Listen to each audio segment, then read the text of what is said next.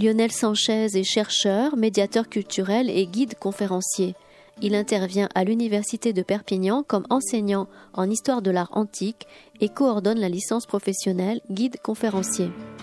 Dans le cadre de la Semaine de l'Antiquité, Lionel Sanchez animait jeudi 28 mars 2019 à la librairie Ombre Blanche une conférence intitulée Les films de super-héros des mythes contemporains, organisée par l'Association de la région toulousaine pour l'enseignement des langues anciennes.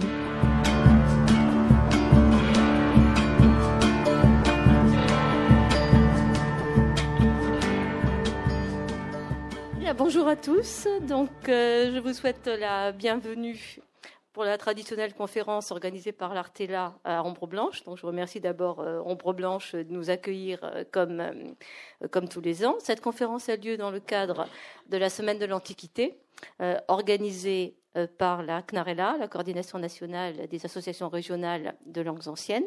Donc, à Toulouse, cette Semaine de l'Antiquité est organisée en commun par plusieurs associations. Donc, l'Artela, euh, qui organise la conférence aujourd'hui, l'association de la région toulousaine pour l'enseignement des langues anciennes, membre donc de la CNARELA, euh, plusieurs associations étudiantes euh, de l'Université Toulouse Jean Jaurès, l'association Périple, l'association Mélété, dont je salue la renaissance cette année puisque c'est l'association des étudiants de l'aide classique, le musée Saint-Raymond et les amis du musée Saint-Raymond. Donc, je vous présente notre conférencier euh, d'aujourd'hui, donc Lionel Sanchez. J'essaie de rien oublier, hein, tu me dis sinon. Donc, euh, qui est titulaire d'un doctorat en histoire ancienne à l'université de Perpignan, euh, portant sur l'idéologie et la monumentalité du règne d'Adrien, c'est bien ça, qui est guide conférencier à Thalassa, Thalassa qui est une des associations membres de la CNARELA, qui est à l'Université de Perpignan, responsable pédagogique de la licence professionnelle de guide conférencier, et qui est, je ne vais pas l'oublier évidemment, euh, j'ai le plaisir de côtoyer depuis plusieurs années, comme membre euh, du bureau euh, de la CNARELA, où il est notre conseiller en histoire de l'art, et où il représente donc l'association Thalassa. Alors, qu'est-ce que j'ai oublié de dire? Le titre, oui, effectivement, mais le titre, vous l'avez sous les yeux. Hein. Et si j'ai oublié de dire quelque chose, c'est qu'il travaille sur une nouvelle thématique, donc qui explique le, sujet de la conférence d'aujourd'hui, c'est-à-dire la représentation des euh, super-héros hein, au cinéma. Donc, le titre de la conférence, les films de super-héros, crise d'identité, la super-héroïsation du cinéma euh, américain. Et donc, je vous signale aussi euh, une exposition hein, qui est en ce moment au musée Saint-Raymond et qui s'appelle Age of Classics. Donc Lionel, je te cède la parole. Merci Hélène. Hop, je vais m'asseoir là. Euh, bonsoir tout le monde. Euh, merci de votre invitation et de m'accueillir pour cette, euh, pour cette conférence. J'ai toujours plaisir à parler des super-héros parce que c'est un. Même en voyage, des fois, j'en parle un peu. Ou beaucoup trop, des fois. c'est un sujet qui est, qui est, que je trouve passionnant et qui, peut nous apprendre aussi plein de choses et qui peut renouveler le regard qu'on peut porter sur, euh, l'Antiquité. Donc euh, en une heure de temps, il sera difficile de faire le tour de la question. Donc j'ai essayé de, centrer le propos sur, euh, sur les, problématiques auxquelles sont confrontés les super-héros dans le cinéma hollywoodien actuel. C'est pour ça que je l'ai appelé crise d'identité au pluriel, parce qu'on verra pour Superman notamment qu'il a plusieurs, euh, plusieurs identités et peut-être euh, c'est un héros en crise avec, avec d'autres, euh, héros. donc pour introduire le, pour introduire le, propos, parlons d'un film qui va sortir bientôt, le, 5, le 5 avril, qui s'appelle Shazam. Et cette photo et ce film pour dire que oui, les super-héros sont, à mon sens, les héritiers des héros de l'Antiquité. Et euh, Shazam, donc ce super-héros-là, incarne euh, très bien cette, euh, cette affirmation, puisque dans le nom même de Shazam, on retrouve toute une série de personnages que vous allez connaître. En fait, Shazam, c'est un peu, on pourrait comparer ça à un acrostiche, puisque chaque lettre qui compose ce nom évoque un personnage de l'Antiquité. Le S, c'est euh, Salomon, le H, c'est Hercule, le A, c'est Achille, le Z, c'est Zeus, le deuxième A, c'est Atlas, et le M, c'est Mercure. Et en fait, ce super-héros, Shazam, se caractérise, c'est un super-héros qui, a été inventé en 1940, et il, euh, sa, sa super puissance, c'est en fait toutes les caractéristiques des personnages, des dieux que je viens de citer. La sagesse de Salomon, la force d'Hercule, euh, l'endurance d'Atlas, la foudre de Zeus, le courage d'Achille et la vitesse de Mercure. Donc c'est tout, tous ces super pouvoirs définissent ce super-héros Shazam qui a donc été inventé en 1940, euh, deux, ans après, euh, deux ans après Superman. Et ce qui est intéressant de noter, c'est qu'au tout début de sa vie, dans les, dans comics, donc dans les bandes dessinées, Shazam a surclassé Superman, puisque pendant longtemps, Shazam a détenu le record de vente de comics euh, dans, les années, dans les années 40 et Superman euh, est revenu à la mode un petit peu après. Donc, euh, vous voyez, quand on dit que le super-héros est l'héritier du héros de l'Antiquité, ben, à mon sens, Shazam l'illustre, assez bien. Et donc, après cette, cette affirmation, eh bien, voilà les questions que nous allons nous poser ce soir. La première, c'est la quête du super-héros, donc sous-entendu en tant qu'héritier du héros de l'Antiquité, la quête du super-héros est-elle seulement identitaire ou traduit-elle la volonté de créer, en miroir d'une humanité trop médiocre, trop limitée face aux dangers qui la menacent, des figures omnipotentes, salvatrices, capables de redonner un sens aux troubles du monde occidental?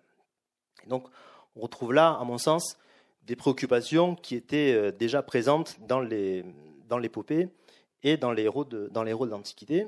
Et deuxièmement, deuxième question va, à laquelle on va essayer de répondre, les super-héros actuels dans le cinéma américain peuvent-ils ou constituent-ils des modèles héroïques à suivre? Donc Ce sont ces deux questions que nous allons essayer de, de traiter dans, dans, cette heure. J'ai illustré euh, cette, cette, diapo avec euh, Achille et Actor.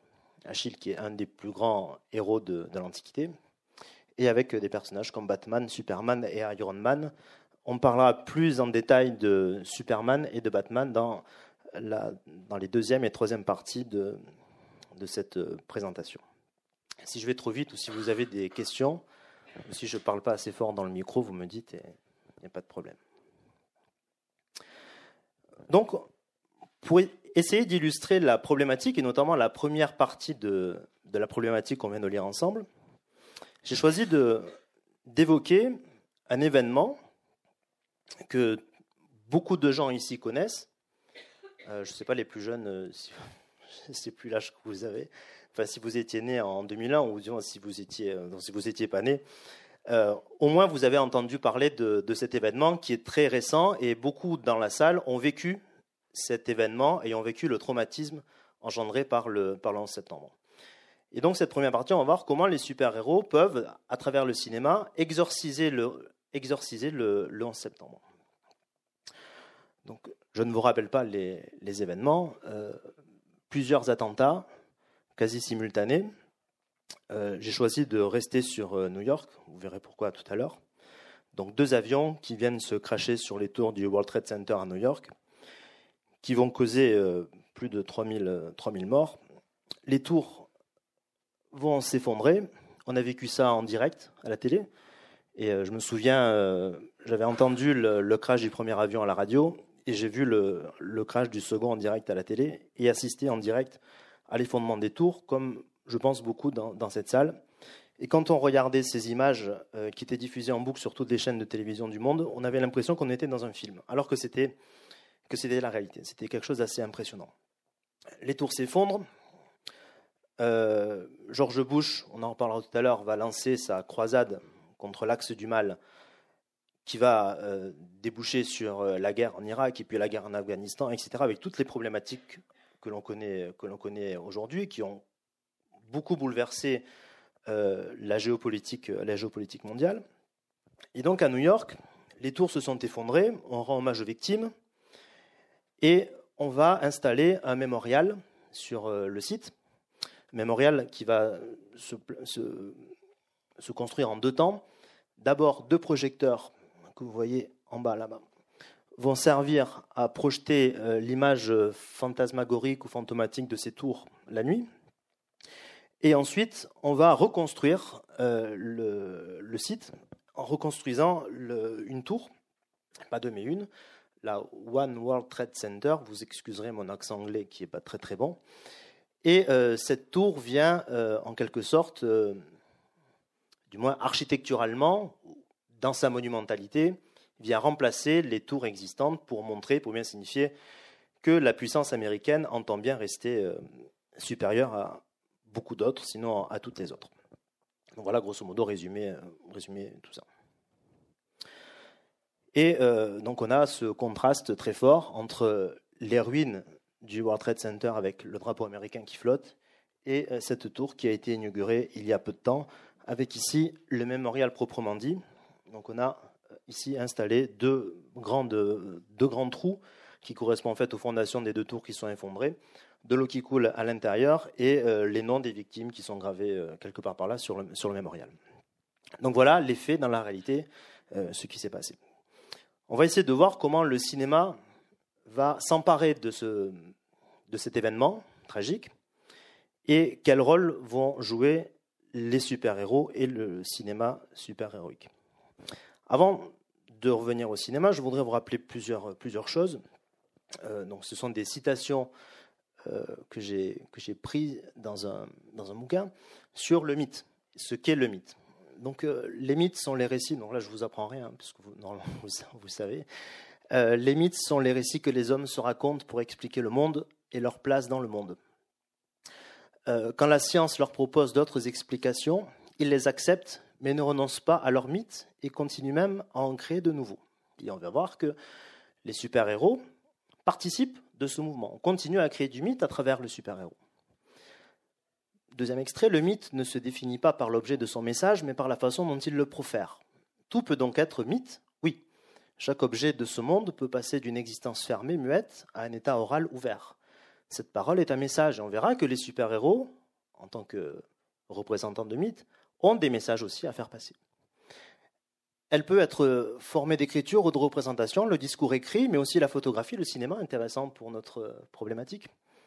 Le reportage, le sport, les spectacles, la publicité, tout cela peut servir de support à un mythe et on va voir comment le cinéma sert de support justement à cette mythologie contemporaine que constituent les super-héros et les super-héros dans le cinéma américain. Enfin, le mythe, comme le poème, n'est lui aussi vivant que s'il est raconté de génération en génération dans le cours de l'existence quotidienne. Le récit mythique n'est pas fixé dans une forme définitive, il comporte toujours des variantes, des versions multiples que le conteur trouve à sa disposition, qu'il choisit en fonction des circonstances. Et c'est le cas, enfin, on va illustrer ce cas-là avec euh, Superman et on verra dans la troisième partie comment Superman évolue au fur et à mesure du temps et que la figure de Superman correspond bien à euh, ce qui était écrit ici, c'est-à-dire que le récit mythique, le récit de Superman en l'occurrence, n'est pas fixé, il évolue avec le temps pour s'adapter aux préoccupations de la société qui continue à engendrer ce mythe. Donc ça, je choisis de placer ces, textes ici pour que vous ayez en tête ces, choses-là et pour voir comment on peut l'appliquer aux différents exemples dont nous allons, dont nous allons parler. Alors, premier exemple, c'est le film Avengers qui est sorti en 2012, réalisé par Josh Whedon.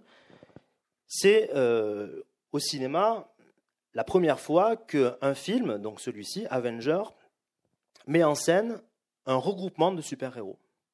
Auparavant, on avait euh, des super-héros qui étaient les héros de leur propre film. Avec Avengers, c'est la première fois qu'on a tous les, tous les super-héros de l'écurie Marvel qui sont réunis au cinéma. Et ce qui est intéressant, c'est que toute la dernière partie du film se passe à New York.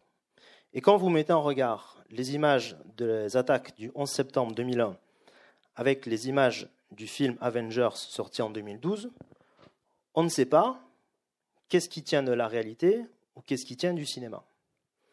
Alors bien sûr, euh, Captain America, c'est le film. Le pompier, c'est la réalité. Mais dans ces deux images, on ne sait pas. Donc en fait, ça, c'est l'image, la vraie du 11 septembre.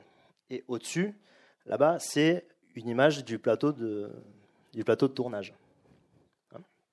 donc vous voyez comment, là, pour le coup, la, la réalité rejoint la fiction ou, parfois même, parfois même la dépasse. Donc j'ai choisi ce film parce que justement c'est un film qui met en avant New York, mais à la fin du film, New York est défiguré par euh, l'attaque alors dans le film Avenger extraterrestre, qui vient menacer et mettre en péril l'humanité. Et euh, les conséquences de cette attaque sont très graves, puisque une bonne partie de la ville de New York est détruite, comme euh, on le voit sur les images. Et on voit qu'à un moment donné, les super-héros de Avenger, à l'image de Captain America, se trouvent démunis face à la force de ces, de ces extraterrestres. Toujours dans le même film, on a la mise en scène d'une tour, donc la tour qui doit abriter ou qui doit servir de quartier général à tous ces super-héros, les Avengers. Une tour très très haute, c'est la tour la plus haute de la ville de New York, très moderne, qui a plusieurs fonctions. Elle a une fonction d'habitat, elle a une fonction de bureau, puisqu'elle appartient à Tony Stark, qui est en quelque sorte le chef de ces Avengers, c'est Iron Man. Et c'est une tour dotée de toute une série de, euh, dispositifs euh, électroniques futuristes, enfin euh, tout, ce qui va avec des super-héros. Donc c'est l'image en quelque sorte de la, de la modernité. Et il est étonnant que dans ce film sorti en 2012, c'est-à-dire 11 ans après les attaques du 11 septembre, alors que la tour du, du One World Trade Center que je vous ai montré tout à l'heure n'existait pas encore à l'époque de la sortie du film, eh bien, le réalisateur plante dans son film en plein milieu de New York, une tour ultra moderne, plus haute que les autres, etc., comme s'il avait le besoin euh, de, de, pratiquer une sorte de catharsis poétique et imaginaire, où on va faire revivre les tours du World Trade Center avant même que la tour réelle ne soit terminée et ne soit inaugurée. Donc on a déjà dans le film euh, l'idée du réalisateur de euh, replacer au corps de New York une tour très haute, ultra moderne, qui est non, pas le siège des, super-héros, mais en tout cas le siège de la puissance de New York, puissance financière, etc. etc. Hein, ça, apparaît, ça apparaît dans le film, c'est pour ça que je parle de catharsis poétique et imaginaire. Cette tour, donc c'est la tour Stark, qui, deviendra la, tour des Avengers, elle est située dans un quartier de, dans un quartier de New York bien particulier, à proximité de, ce, de cet édifice-là, qui existe, qui existe réellement. Celles et ceux qui sont allés à New York le connaissent. Il s'agit du Chrysler Building, qui est un building qui a été édifié dans les années, dans les années 30, qui a été pendant longtemps le building le plus haut de New York et donc l'immeuble le plus haut, le plus haut du monde, avant d'être supplanté par le, l'Empire State Building qui, va le, qui a été construit juste après et qui va le dépasser en, en hauteur. Et ce qui est intéressant, c'est que le réalisateur plante sa tour Stark à proximité du Chrysler Building, qui était dans les années 30 le top du top de la modernité, que ce soit en termes d'architecture ou que ce soit en termes d'aménagement intérieur. Et là, si vous voulez, la tour Stark, la tour des Avengers, cohabite avec le Chrysler Building, comme pour montrer que là, c'est le passé, là, c'est le présent, voire le futur, mais on est quand même dans un lieu euh, où, la grandeur des États-Unis va s'exprimer à travers ces tours très hautes et dotées de tout le confort moderne et de toute l'architecture moderne. Donc c'est intéressant de voir comment euh, va s'opérer cette catharsis poétique qui joue même dans l'urbanisme de, New York. Il est évident que si un jour vous allez à New York, vous ne verrez pas la tour Stark. Mais enfin, dans le film, euh, c'est l'idée qu'il veut, qu'il veut, faire, veut faire passer. Et ce qui est d'autant plus intéressant, c'est que vous voyez au sommet de la tour Stark une espèce de, alors je ne sais pas si avec la flèche ici, là, hop, une espèce de rayon qui monte et ce rayon, en fait, dans le film Avengers de George Whedon, c'est le rayon qui permet d'ouvrir une sorte de portail tridimensionnel qui joue le rôle de porte d'entrée. Et c'est par là que les extraterrestres viennent envahir New York et donc la Terre. Donc, si vous voulez, la tour Stark, en même temps, elle symbolise le futur, le renouveau, la renaissance de New York. Et en même temps, cette tour ultramoderne, c'est la porte d'entrée des extraterrestres, prélude à sa probable et prochaine destruction. Donc, vous voyez que cette tour, elle est vraiment au cœur de tout le, de tout le process et de tout l'arc narratif du film, hein, puisque c'est à la fois symbole de modernité, de renaissance, et c'est aussi symbole annonciateur de sa, de sa, future, de sa future destruction. Et voilà ici quelques vues de la tour, de la tour Stark. Ici, elle, est située sur Park Avenue. Elle est dans le film, hein, 93 étages, plus de 300 mètres de hauteur, donc c'est vraiment un édifice très très grand.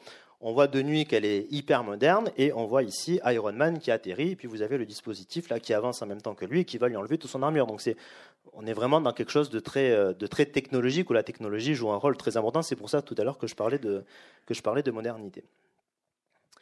Alors, on voit euh, ici, là, hop, vous voyez le, le, fameux rayon. Donc, en fait, quand on a ce panoramique sur New York, quand on voit le rayon, ben, forcément, on devine qu'il y a la tour. Et au-dessus du rayon, vous voyez cette espèce de trou là qui est la porte d'entrée de, la porte d'entrée de ces fameux extraterrestres. Et ici, là, hop, vous voyez les traces d'une fumée. Alors, ce n'est pas une roquette, c'est Iron Man. Qu'est-ce qu'il est en train de faire Iron Man pour ceux qui n'ont pas vu, pour ceux qui n'auraient pas vu le film? Il est en train d'apporter une bombe nucléaire. Et en fait, son objectif, c'est d'apporter la bombe nucléaire dans le trou tridimensionnel pour faire passer la bombe nucléaire de l'autre côté, pour que quand elle explose, ben, tous les extraterrestres explosent en même temps et ne viennent plus menacer New York. Donc vous voyez le rôle très important que joue la tour. À la fois renaissance, puissance, etc., etc., porte d'entrée des extraterrestres, mais en même temps, point final, conclusion de cette aventure, puisque c'est par là que vont être détruits les extraterrestres qui viennent mettre en péril la ville de New York et, à travers la ville de New York, l'humanité entière et le monde entier. Donc c'est quand même assez intéressant de constater, euh, tout cela, puisque en 2001, c'est bien New York qui a été attaqué. Et puisque New York a été attaqué en 2001, c'est toutes les démocraties occidentales qui ont été attaquées aussi. Et là, quand je parlais d'exorciser le 11 septembre, ben du coup, oui, là, la ville va être détruite, elle va subir des dégâts, il va y avoir des morts, il va y avoir des victimes, mais symboliquement, la, tragédie va être réparée par Iron Man, le chef des Avengers, donc le super-héros des Avengers le plus puissant, qui va symboliquement venger la ville en détruisant tous les extraterrestres qui ont mis en péril la ville. Hein? Donc c'est pour ça que je parlais d'exorciser le 11 septembre. Et ces Avengers, qui sont-ils? Eh ben, Vous avez Thor, ici, pour ceux qui ne connaissent pas, avec son marteau. Vous avez la Veuve Noire, vous avez Hawkeye, vous avez Hulk, vous avez Captain America et vous avez Iron Man. Mais en fait, quand on regarde, on a quoi? Iron Man, Tony Stark, hein, c'est son, son, côté, sa, véritable identité.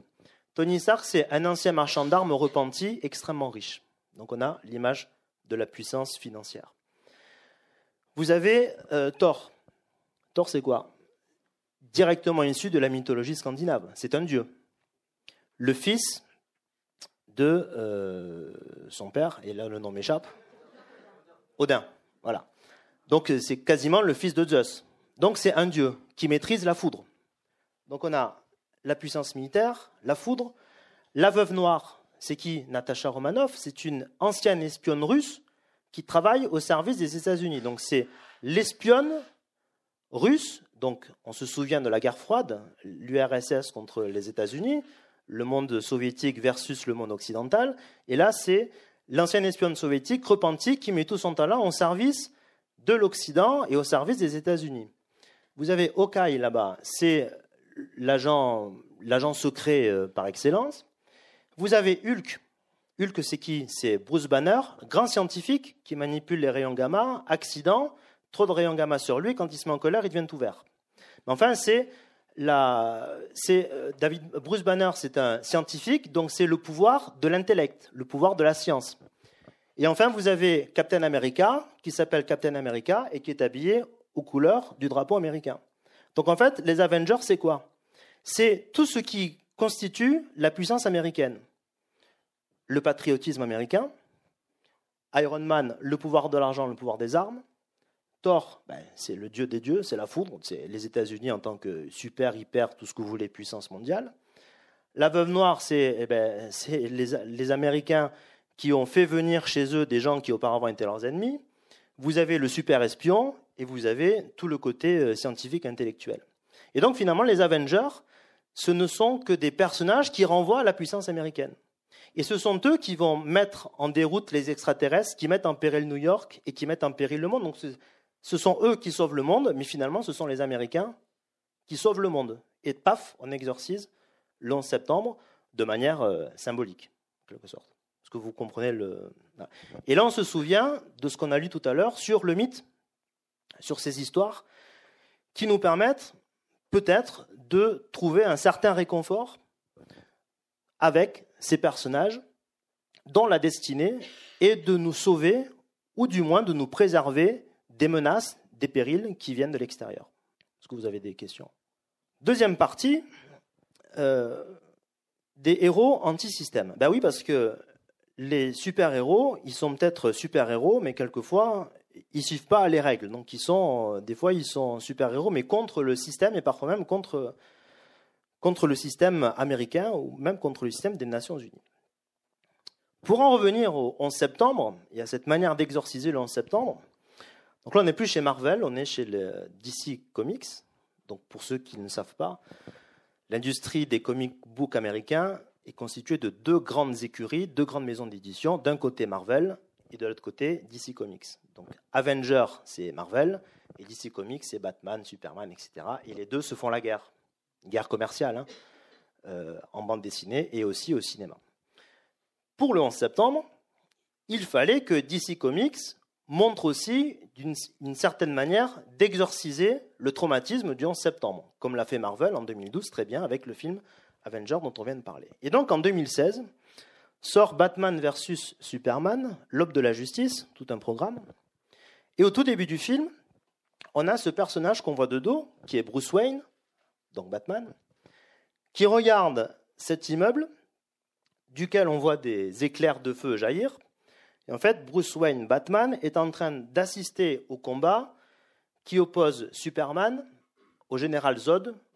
En gros, euh, Superman, c'est un extraterrestre qui est né sur la planète Krypton, recueilli sur Terre, etc. Et le général Zod, c'est un kryptonien qui veut faire même base sur la Terre. Et donc, pour dominer la Terre, il a besoin de tuer Superman. Et donc, les deux vont se, vont se battre. Et comme ils ont une super vision, ils sont capables de lancer des éclairs avec leurs yeux, ils sont en train de se battre dans la tour. Et donc Bruce Wayne assiste à ce combat. La tour est détruite, je vous le donne à mille, elle s'effondre. C'est la scène que vous avez là. Et là, ce qui est intéressant, c'est que vous avez tous les personnages qui courent vers l'extérieur. La tour s'effondre, vous avez de la poussière, donc ça rappelle les images que tout le monde a vues sur l'effondrement des tours du World Trade Center avec le nuage de poussière et tous les gens qui courent, sauf un, lui, Bruce Wayne, Batman, qui va à contresens de ce que font les autres. C'est-à-dire, eux, ils fuient, lui, il va carrément dedans. Sous-entendu, eux fuient le danger, lui va dedans pour affronter le danger. Et là, c'est Bruce Wayne qui permet d'exorciser le 11 septembre et qui, par sa course à l'intérieur du nuage du fumée, nous dit, moi, Bruce Wayne, je vais affronter le danger donc vous qui me suivez, vous qui me considérez comme un héros, venez affronter le danger avec moi, en quelque sorte.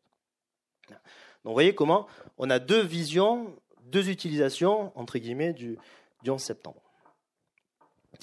Toujours pour rester sur Batman, en 2012, donc la même année que sort euh, le film Avenger de... Donc en 2012, lorsque sort Avenger, la même année sort The Dark Knight, donc le Chevalier Noir, qui met en scène Batman. C'est le deuxième épisode d'une trilogie réalisé par Christopher Nolan. Et là, dès l'affiche du film, le renvoi, le rappel du 11 septembre est clair. Vous avez l'immeuble de Gotham City, Batman devant, et dans l'immeuble de Gotham City, un trou béant avec des flammes et la forme de la chauve-souris qui est le logo de Batman. Et là, bien sûr, le rappel entre l'affiche et l'attaque du 11 septembre est tout à fait, est tout à fait évident.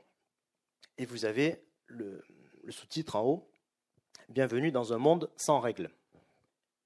Et c'est ce monde sans règles qui nous montre que Batman, qui a longtemps été caricaturé, notamment dans les années 60 avec la série très pop et très kitsch que peut-être vous connaissez, que vous avez déjà vu, Batman, dans ce film de 2012, dans ce monde sans règles, est vraiment l'archétype du héros anti-système qui ne suit pas les règles.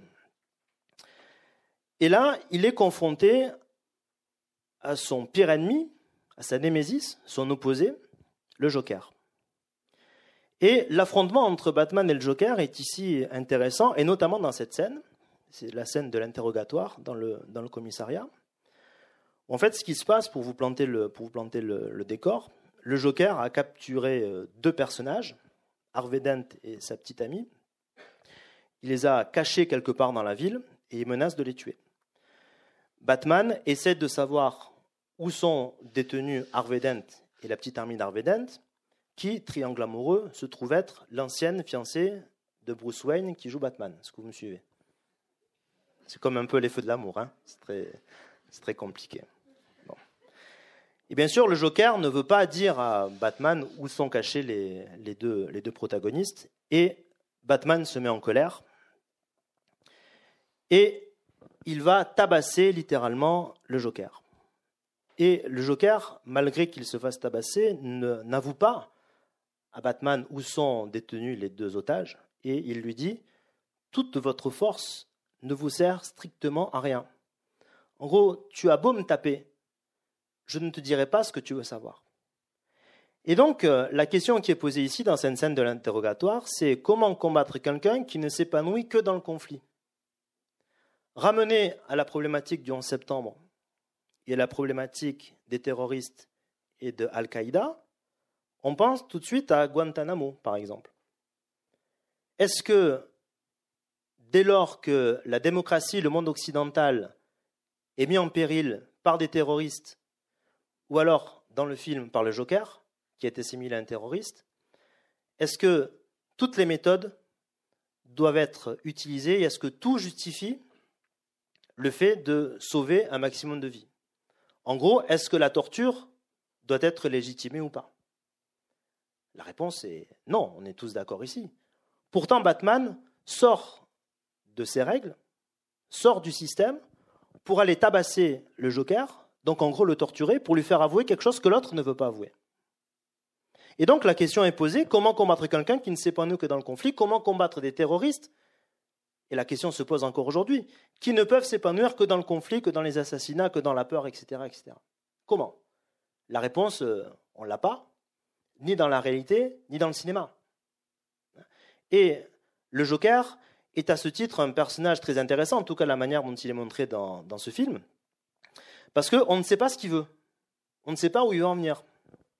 Et euh, finalement, les terroristes non plus, on ne sait pas ce qu'ils veulent, on ne sait pas où ils veulent en venir. Et vous avez aussi cette photo-là de Batman sur les ruines de l'immeuble qui vient d'exploser, donc il vient de perdre un de ses, otages, il se rend sur les lieux. L'immeuble a explosé, il, a été détruit. Ça nous rappelle aussi le, le 11 septembre. Et en dessous, vous avez euh, la fameuse phrase prononcée par euh, George W. Bush devant, je crois, c'était le Congrès américain, où il va lancer sa guerre contre l'axe du mal.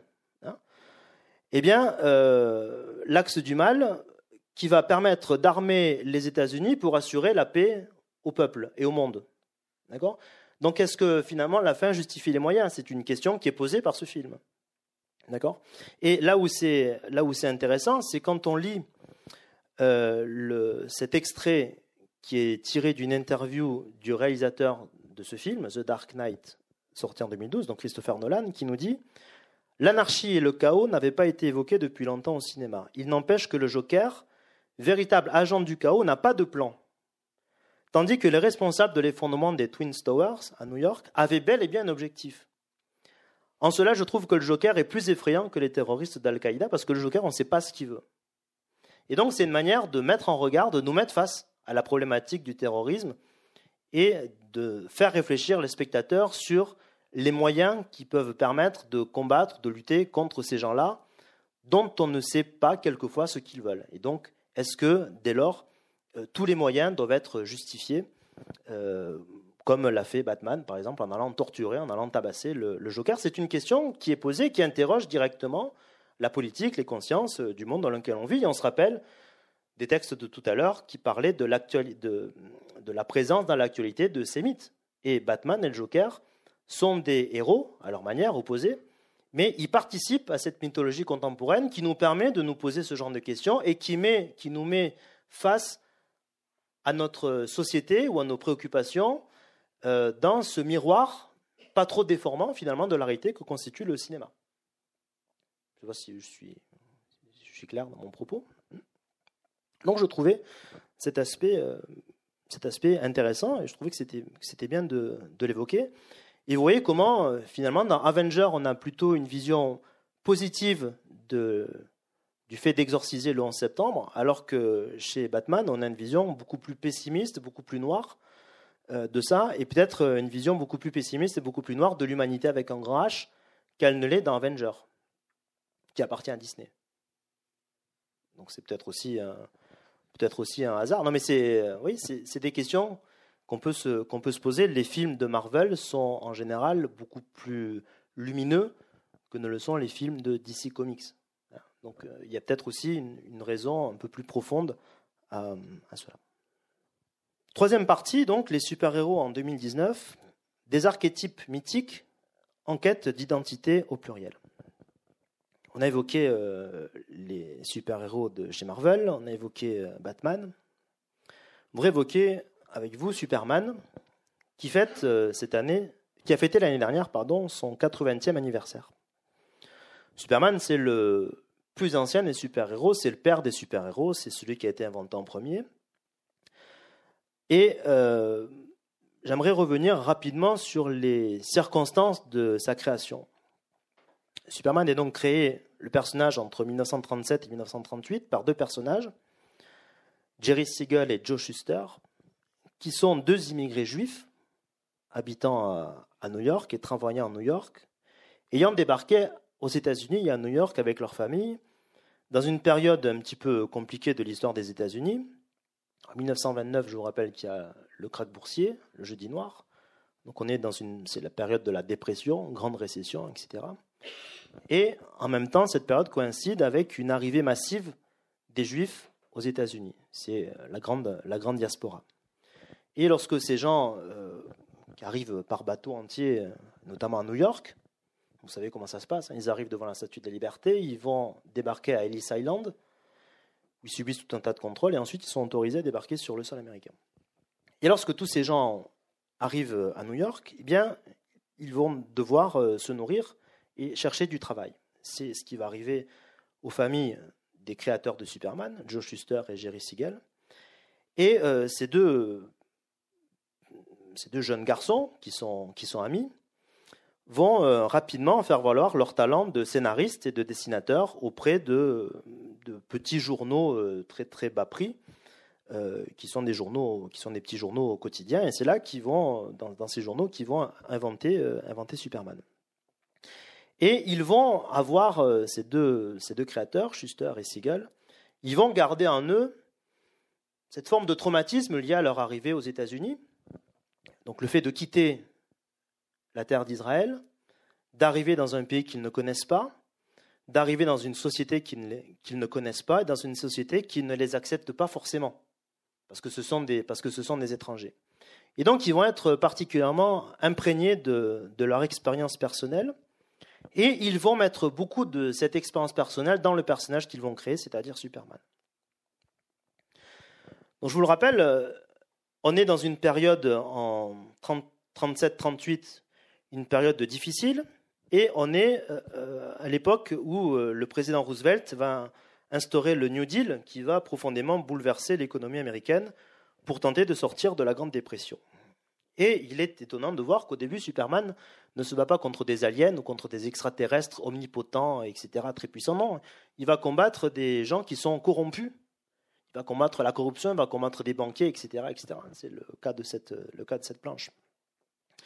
Et ce qui est intéressant, c'est que dans la première esquisse de Superman que vous avez ici, donc là on est en 1936, avant la naissance officielle de Superman, donc c'est Schuster qui dessine, eh bien, euh, Superman, vous voyez comment il est représenté. On ne voit pas encore tout à fait son costume, sur lequel on reviendra tout à l'heure. Mais on parle d'un génie de l'intelligence, d'un Hercule de la force. Donc déjà, il y a dans la création du personnage de Superman la référence à Hercule, la référence à la mythologie antique. Et quelqu'un qui va euh, combattre ceux qui font des choses euh, mauvaises, c'est le Superman. Et euh, Superman, donc ce nom, donc le super-homme, le surhomme, c'est un concept qui n'est pas nouveau puisqu'il apparaît à l'époque de Nietzsche. Et vous connaissez peut-être le concept du surhomme de Nietzsche, hein, qui est rappelé ici. Le surhomme de Nietzsche est de, est de nature égale au divin, c'est-à-dire quasiment un dieu, ce qu'est Superman. Il est au-dessus des hommes, il ne doit pas se soucier des hommes ni les gouverner. Sa seule tâche est la transfiguration de l'existence. Il doit, en quelque sorte, le surhomme de Nietzsche doit en quelque sorte jouer le rôle de guide euh, qui n'est pas là pour commander ou pour imposer, mais là pour, pour être une sorte de modèle. Et donc le surhomme de Nietzsche incarne la volonté de puissance humaine, la plus haute, l'accomplissement de la vie, l'accomplissement de la volonté de puissance humaine pour surmonter le nihilisme et donner un sens à l'histoire sans but de l'humanité. C'est ça le, concept que va, développer, Nietzsche dans son concept de surhomme. Et il est étonnant de voir que finalement Superman se rapproche beaucoup de ce, concept du surhomme de, Nietzsche. Et euh, quand on regarde la vie de Superman, on se rend compte que euh, lui aussi c'est un exilé, puisqu'il naît sur une planète qui s'appelle Krypton, une planète qui est en grand danger, puisqu'elle est menacée euh, de destruction, parce que les habitants de Krypton ont fait preuve d'ubris, un peu comme euh, l'histoire de la tour de Babel, que vous connaissez, donc, euh, leur, ou de l'Atlantide. C'est leur haute intelligence qui va les conduire à leur perte, finalement, ces Kryptoniens. Et donc, vous avez deux de ces Kryptoniens, Jorel, le papa de Superman, et son épouse, qui vont envoyer leur bébé, qui s'appelle pas encore Superman, il s'appelle Kal-El, ils vont l'envoyer sur une autre planète pour le sauver de la description de, Krypton. Donc ils vont le placer dans un vaisseau spatial. Le vaisseau spatial va être envoyé dans l'espace. Et vous voyez, ça se termine avec la destruction de, Krypton. Et après un long périple, eh bien, le vaisseau de bébé Kalel arrive sur la planète Terre, dans le Kansas, donc euh, le truc le plus, euh, le plus central des États-Unis, et il va être recueilli par deux fermiers, euh, les Kent, Jonathan Kent et Martha Kent, on les voit là-bas, qui recueillent le bébé qui est arrivé dans son, dans son vaisseau.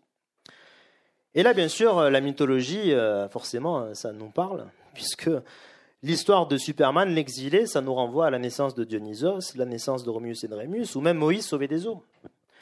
Dans une des versions du mythe de Dionysos, vous savez que Zeus est le père de, Dionysos avec, avec mêlées. Euh, bon, Sémélé va mourir, euh, etc. on va pas revenir sur, on va pas revenir sur le mythe. Et dans certaines histoires du mythe, euh, euh, bébé Dionysos va être, va être caché de la fureur des rats dans un couffin qu'on va mettre sur un fleuve et qui va, qui va dériver.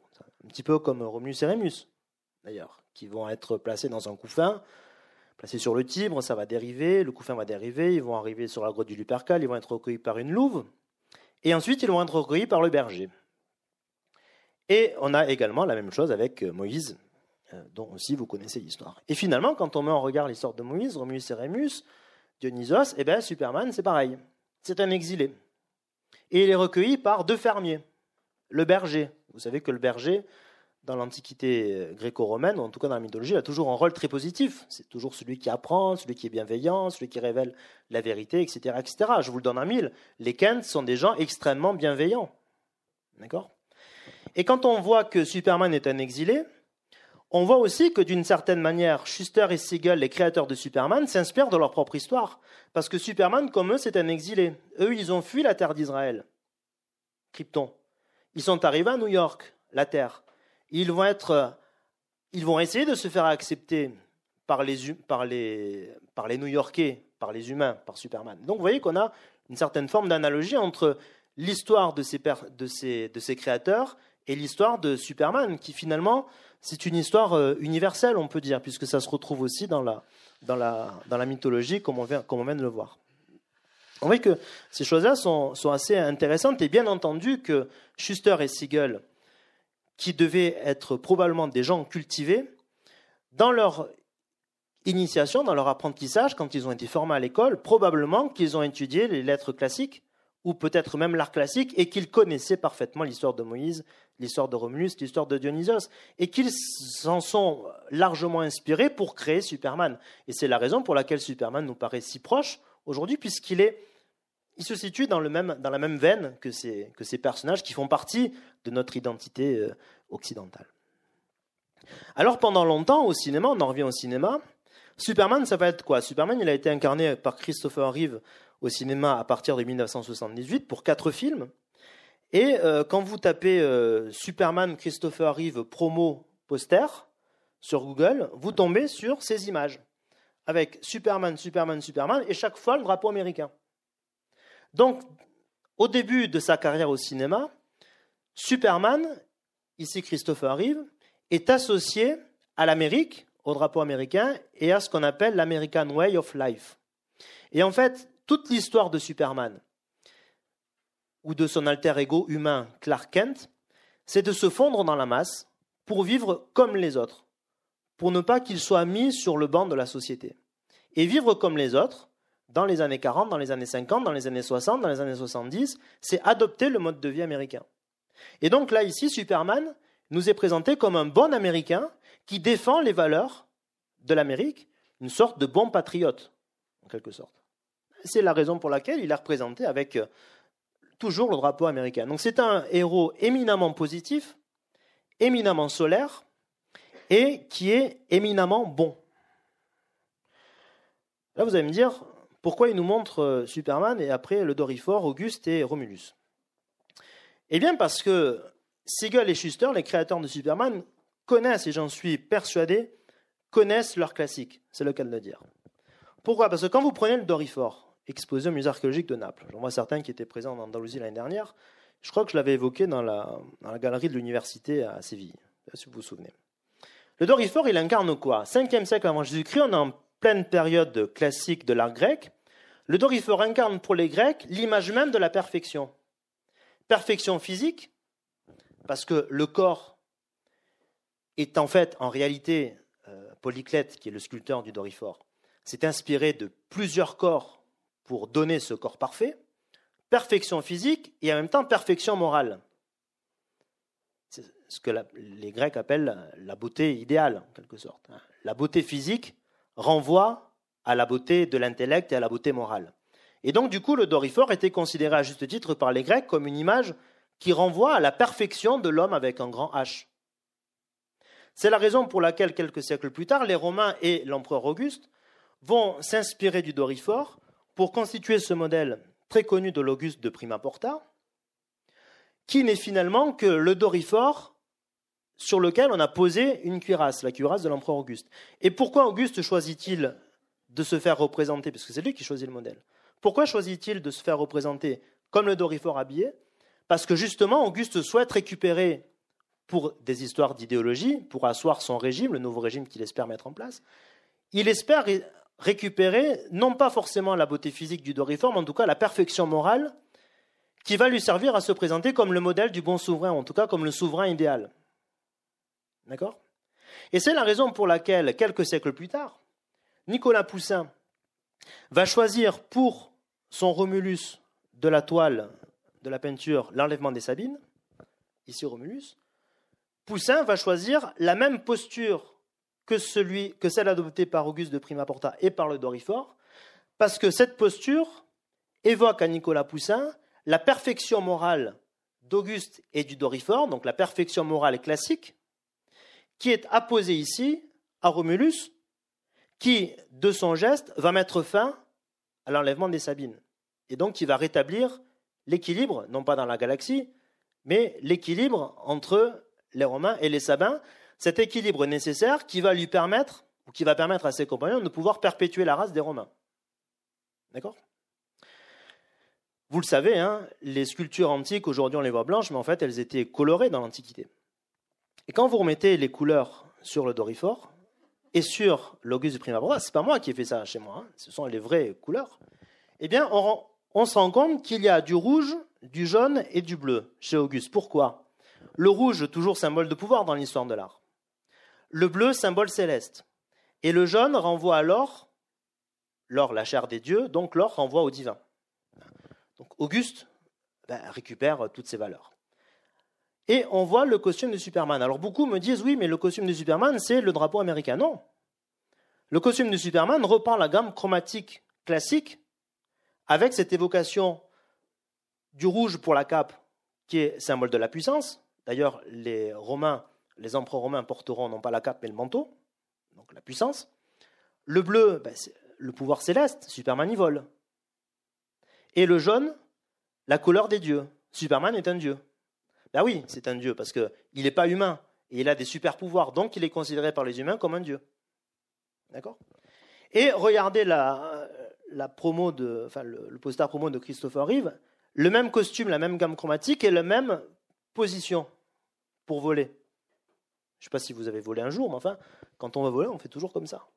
D'accord? Et vous voyez, on reprend pratiquement le geste de la prise de parole par Auguste. Et donc, vous voyez, là, vous allez me dire, euh, il exagère un peu, euh, Lionel Sanchez, mais enfin, quand on voit ça, on est quand même frappé de voir que, autant dans le cinéma que dans la bande dessinée, on renvoie à des modèles de l'Antiquité, et plus que les modèles, ce qui me paraît intéressant, c'est la rhétorique de ces modèles, ce que nous apprennent ces modèles. Et en ce sens, on voit bien que, comme je disais tout à l'heure avec Shazam, les super-héros sont bien les héritiers des héros de l'Antiquité, parce que la rhétorique, ou du moins ce qu'ils expriment, renvoie directement aux images qu'on avait dans l'Antiquité. Donc pour Christopher Reeve, entre 78 et 88, voilà, c'est l'American Way of Life, la perfection, euh, le bon patriote, le bon petit soldat, etc., etc. Les choses vont un petit peu changer à partir de 2006, lorsqu'on décide de, au cinéma on parle de ça, rebooter, c'est-à-dire on, on, réinvente le personnage. Et tout à l'heure on a vu que la mythologie réinventait sans cesse les personnages. Et donc en 2006, le réalisateur Brian Singer nous présente un Superman mythique. Pourquoi un Superman mythique Parce que vous le voyez en haut là-bas, il porte,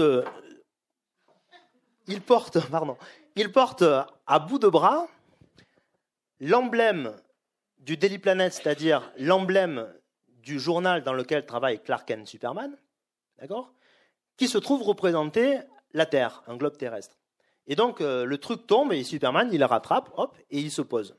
Et il porte le globe terrestre comme Atlas.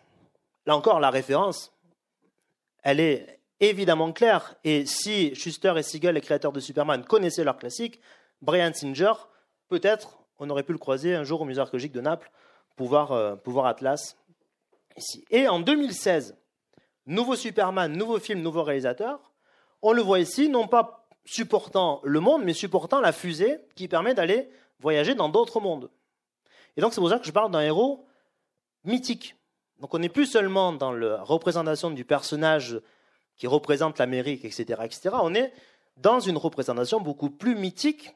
Et de mythique, on va passer au mystique, puisque dans le même film de 2006, Superman nous est représenté comme un messie, puisque vous le voyez, ici, il est aux prises avec son pire ennemi, la Némésis de Superman, Lex Luthor, qui est en train de lui planter un morceau de kryptonite pierre qui, lui euh, qui, peut lui être fatale, dans le flanc. Or, si vous connaissez, si vous avez fait votre catéchisme, qui est-ce qui se fait euh, crucifier? Ben, C'est euh, le Christ. Et vous le voyez, Superman, ce brave Superman, quand il retombe sur Terre et qu'il a perdu connaissance, comment il a les bras? En croix. Donc le Christ. Un héros mystique, voire messianique. Oui, on peut continuer. Regardez, quand il revient, quand il a retrouvé ses forces, il revient il vient d'où? Il vient de la lumière. D'accord? Comme le Christ. Et euh, dans le film de 2016, eh bien, vous voyez qu'il apparaît comme un être euh, divin, comme un être mystique, presque messianique ou presque christique. Et vous voyez ce personnage ici qui fait le geste de l'imploration qu'on retrouve en histoire de l'art, par exemple dans les sculptures du Bernin, hein, où on implore Dieu qui vient de la lumière. Et euh, dans le film de 2006, voilà ce que dit euh, par hologramme le père de Superman, euh, Jorel. Il lui dit, il s'adresse à son fils en lui disant Ils, ce sont les hommes, avec un grand H, ils sont capables de grandeur qu'Alel, ils en ont la volonté, il ne leur manque plus que la lumière pour leur montrer la voie. Un guide, je vous dis. Pour cette raison, entre toutes, et pour leur aptitude au bien, c'est toi que je leur ai envoyé, mon fils unique. On a l'impression que Jorel, c'est Dieu et qu'il s'adresse à son fils, le Christ. Plus loin, Superman avoue à Lois Lane, celle qu'il aime. J'entends tout. Vous croyez que le monde peut se passer d'un sauveur, mais chaque jour l'homme supplie qu'on lui en envoie un. Le sauveur en question, c'est Superman, mais c'est aussi le Christ qui va sauver les hommes par le sacrifice qu'il va consentir pour sauver les hommes. Et quand vous prenez cette fresque, qui est aujourd'hui exposée au Musée national de Catalogne à Barcelone et qui a été enlevée de l'église Saint-Clément de Taoul, une fresque du XIIe siècle, 1123. On voit ici le Christ dans sa double mandorle. La double mandorle, c'est ça là, hop, cette espèce d'amande. Donc elle est double parce que le Christ, il a un pouvoir terrestre un pouvoir céleste. Il tient dans, son main, sa main pardon, un livre et vous voyez que de chaque côté, il y a l'alpha et l'oméga, donc je suis le début et la fin de tout. Et dans son livre est écrit en latin Ego sum lux mundi, je suis la lumière du monde on a l'impression que le scénariste qui a écrit le dialogue entre Kal-El et Superman est allé à Saint-Clément de Taoul et qu'il a vu Je suis la lumière du monde. Et que finalement, Superman s'approprie lui-même ce qui fait, ben, ce qui définit la mission du Christ, c'est-à-dire de guider. Je suis la lumière du monde. C'est la raison pour laquelle Superman apparaît toujours dans la lumière et qui vient toujours de la lumière. Et donc, vous qu'on n'est plus seulement dans le personnage American Way of Life, euh, tout plat, tout ce que vous voulez. on est dans quelque chose d'un peu, plus, peu plus différent. Poursuivant, dans le film de 2013, Man of Steel, notre adaptation de Superman, eh bien, euh, vous voyez, au-dessus, vous avez euh, ici Superman, là, qui est en train de parler au prêtre, et le prêtre lui demande Ça fait combien de temps que vous êtes sur Terre? L'autre lui répond 33 ans. Vous savez que le Christ meurt à 33 ans. Et regardez le vitrail, Superman, regardez le vitrail qu'il y a derrière. Ici, le Christ avec son manteau rouge, représenté dans le jardin de Gethsemane, c'est-à-dire avant de se faire arrêter, le Christ va dans ce jardin et demande à Dieu pourquoi? Pourquoi moi? Pourquoi je dois me sacrifier? Pourquoi? Et qu'est-ce que dit Superman au prêtre qui est en train de lui parler? Est-ce que moi, je dois me sacrifier pour sauver la terre et donc pour sauver les hommes? Et voyez que le lien entre Superman et le Christ, il est très très fort, et un petit peu plus tard, on voit Superman toujours descendre les bras en croix. Et c'est poussé beaucoup plus loin, puisque dans, un film qui est la suite de celui de 2013, sorti en 2016, Superman, vous voyez, ça c'est la statue de Superman, et qu'est-ce qu'on va taguer sur la statue de Superman ici? False God, c'est-à-dire faux Dieu. Ça, je vous dis, crise d'identité. Parce que notre monde aujourd'hui est en crise d'identité. Et puisque notre monde est en crise d'identité, les super-héros eux aussi sont en crise d'identité. Superman, qui a toujours été considéré comme un dieu, comme un être christique, mystique, mythique, là ici, on va lui taguer dessus Faux Dieu, tu es un imposteur. Donc, la toute-puissance de Superman est mise à mal par les croyances des hommes qui ne croient plus en lui, parce qu'on a du mal à croire au monde dans lequel on vit. Et euh, vous voyez, ce personnage qui est le, le j'ai presque fini, rassurez-vous, qui est l'ennemi de, l'ennemi de Superman, c'est euh, Lex Luthor, il s'adresse en ces termes à Superman, en lui disant le problème du mal dans le monde, le problème de la vertu. Dieu, c'est Horus, Apollon, Jéhovah, Kalel, Clark, Joseph, Kent. C'est-à-dire que là, Lex Luthor met Superman au même titre que Dieu, Horus, Apollon, etc. Donc, un Dieu. Et puis il continue. Tu vois, ce qu'on appelle Dieu dépend de notre tribu. Cela fait longtemps que j'ai compris. Et là, il pose une question très importante. Si Dieu est tout-puissant, il ne peut pas être tout bienfaisant. Et si Dieu est bienfaisant, alors il ne peut pas être tout-puissant. Et ça vaut pour toi, Superman.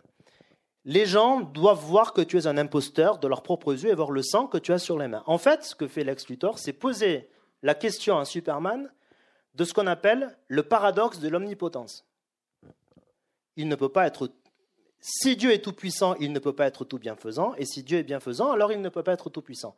Paradoxe de, paradoxe de l'omnipotence, posé par saint Thomas d'Aquin au XIIIe siècle et repris par Averroès, dont on avait parlé à Cordoue l'année dernière. Au XIIe siècle, le paradoxe de l'omnipotence qui était posé en ce sens par saint Thomas d'Aquin, Dieu est-il capable de concevoir un rocher si lourd qu'il ne peut pas le soulever? Si oui, alors le rocher est à présent impossible à mouvoir ce qui limite la puissance de Dieu. Dans le cas contraire, Dieu n'est pas non plus tout puissant parce qu'il ne peut pas créer ce rocher.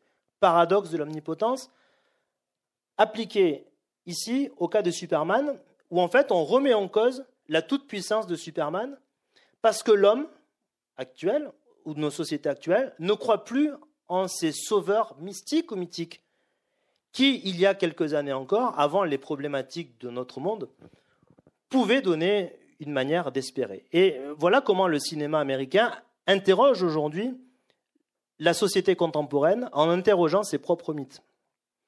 Et qui va être l'instrument du supplice de Superman? Batman, qui est l'opposé de Superman. Si Superman est un héros solaire et diurne, apollonien, donc d'Apollon, en revanche, Batman est tout l'inverse. C'est un héros nocturne, chtonien et dionysiaque. La chauve-souris, elle ne vit que la nuit, elle ne sort que la nuit. Et donc c'est Batman qui va se charger d'interroger la toute-puissance et la divinité de Superman. On le voit ici avec le pied sur la tête de Superman. Et comment il va s'y prendre? Eh bien, il va s'y prendre avec une lance de kryptonite. Et la lance, c'est la même lance qui sert à saint Thomas d'Aquin pour transpercer le flanc du Christ sur la croix pour s'assurer qu'il soit mort. Et donc, vous voyez toujours encore le recours à la mythologie, ou en tout cas aux saintes écritures, par ces dispositifs scénaristiques et iconographiques qui sont très clairs et qui nous renvoient très clairement à ces, à ces histoires. Enfin, pour terminer, vous avez ici un dessin préparatoire, mais j'aurais pu vous mettre la scène du film euh, qui est exactement la même. ceux qui ne veulent pas savoir la fin du film, vous bouchez les oreilles, mais dans ce film de 2016, à la fin, Superman se sacrifie pour sauver, pour sauver les hommes. D'ailleurs, le monstre qu'il combat s'appelle Doomsday. En français, Jugement dernier, Apocalypse. Il se sacrifie et, vous voyez, le monstre est ici. Batman et Wonder Woman, ici, le descendent. Et on a la représentation d'une descente de croix, telle que la peinte Rubens entre 1612 et 1614. La même disposition, la même mise en scène, les mêmes couleurs, la même gamme chromatique, le même sentiment de religiosité qui apparaît ici est appliqué dans le film de Zack Snyder, qui lui aussi connaît ses classiques et connaît sa peinture, euh, la peinture et notamment euh, Rubens. Pour conclure, puisque c'est déjà 8h05, 21h05, euh, pardon. Pour conclure, eh bien, l'une des, des, bandes dessinées qui a, eu le plus de ventes au monde, c'est l'épisode qui s'appelle La mort de Superman. Et là encore, le dessinateur, il, il connaît très bien ces classiques, puisque vous voyez ici Superman mort, qui est tenu par Lois, qui est la femme qui aime Superman, mais elle n'ose pas lui avouer, et donc ils n'ont jamais consommé leur amour. Elle est en quelque sorte vierge de cet amour avec Superman.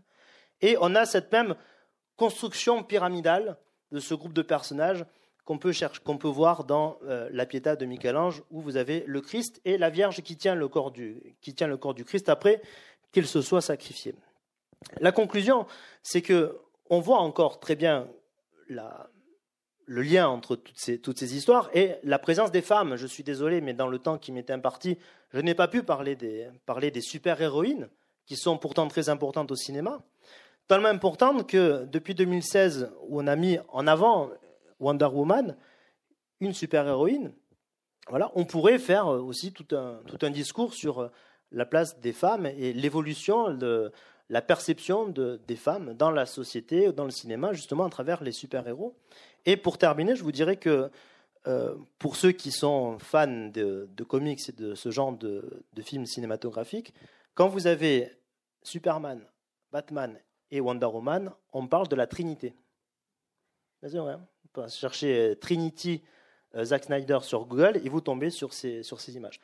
Comme quoi, vous voyez que la présence euh, du mythe est vraiment très prégnante à l'intérieur de ces, de ces personnages. Et vous voyez comment ces personnages et ces films contribuent certes à divertir les spectateurs, mais en, en fait, il y a un deuxième, voire un troisième niveau de lecture. Et ces films, finalement, pas tous, hein, parce qu'il y a des films de super-héros qui sont très très mauvais, mais enfin, certains de ces films nous poussent à nous interroger sur euh, notre société, et ça fait écho à ce qu'on disait tout à l'heure du mythe qui fait écho à notre société dans une sorte de miroir un petit peu déformant, un peu comme ce qui se faisait dans, dans l'Antiquité, euh, classique. Donc voilà euh, brièvement quelques éléments que je voulais partager avec vous sur ces, sur ces questions, qui, je l'espère, vous auront intéressé et vous pousseront à vous intéresser davantage à ces problématiques. Merci pour votre attention. Si vous avez des questions euh, ou des objections. Hein.